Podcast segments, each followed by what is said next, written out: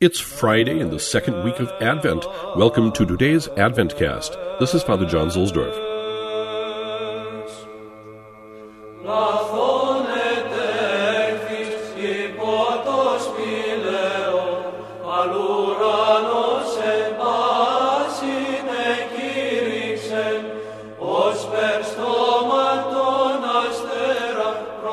Here's a little foretaste about this coming Sunday, the third Sunday of Advent, Gaudete Sunday, from Pius Parsch's The Church's Year of Grace. It is not theologically accurate to place the full essence of Christianity in upright moral living, doing good and avoiding evil. Morality is not the ultimate. The essence of Christian life is the kingdom of God, supernatural grace morality is a necessary sequel. Since we are privileged to have God living in our hearts and to have His kingdom developing within us, it follows that we must live virtuously. How nobly we would live if we were convinced of bearing God's kingdom within us. We would be models of that modestia spoken of in the introit. The word almost defies translation modesty, decency, good conduct. Let your noble Christian bearing be known to all men. That lofty conviction would produce a second effect, that is, absence of anxious concern over daily needs. God our Father will provide. Seek first the kingdom of God, and all the rest will be added. One final admonition.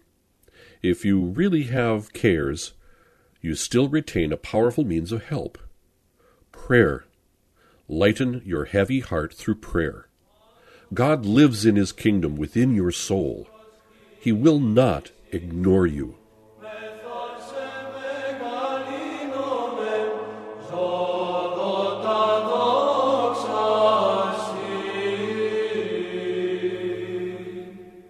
Since patience was an important theme for our second Sunday of Advent, I turn to the Art of Dying, a new annotated translation by Brother Columba Thomas, who talks about the third temptation of the devil of the dying.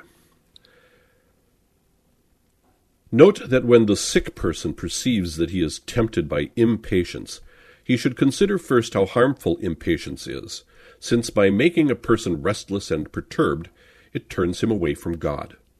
As the Lord says, Upon whom will my spirit rest, except upon one quiet and humble of heart? Second, he should consider that patience must be vigilantly preserved. First, because it is essential. As Paul says, patience is necessary for you. And the Lord says, Was it not necessary for Christ to suffer these things and to enter into his glory?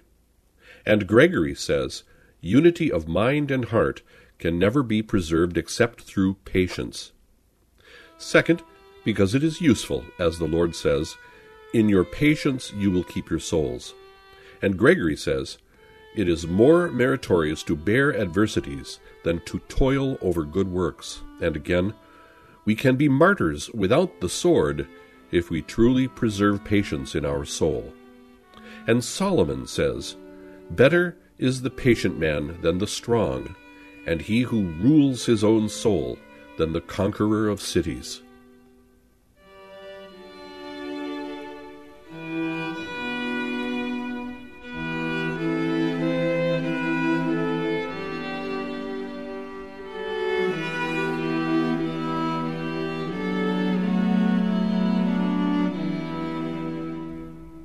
The Secret Prayer from Holy Mass of the second Sunday of Advent in the Vetus Ordo. Be appeased, we beseech you, O Lord, by the prayers and offerings of our human frailty, and where the support of our own merits is lacking, come to our assistance with your protection. Placare quesumus, Domine, humilitatis nostre precibus et hostiis, et ubi nulla suppetunt suffragia meritorum, tuis nobis succurre presidiis, per Dominum nostrum Iesum Christum Filium tuum, qui tecum vivit et regnat in unitate Spiritus Sancti Deus, per omnia saecula saeculorum. Amen.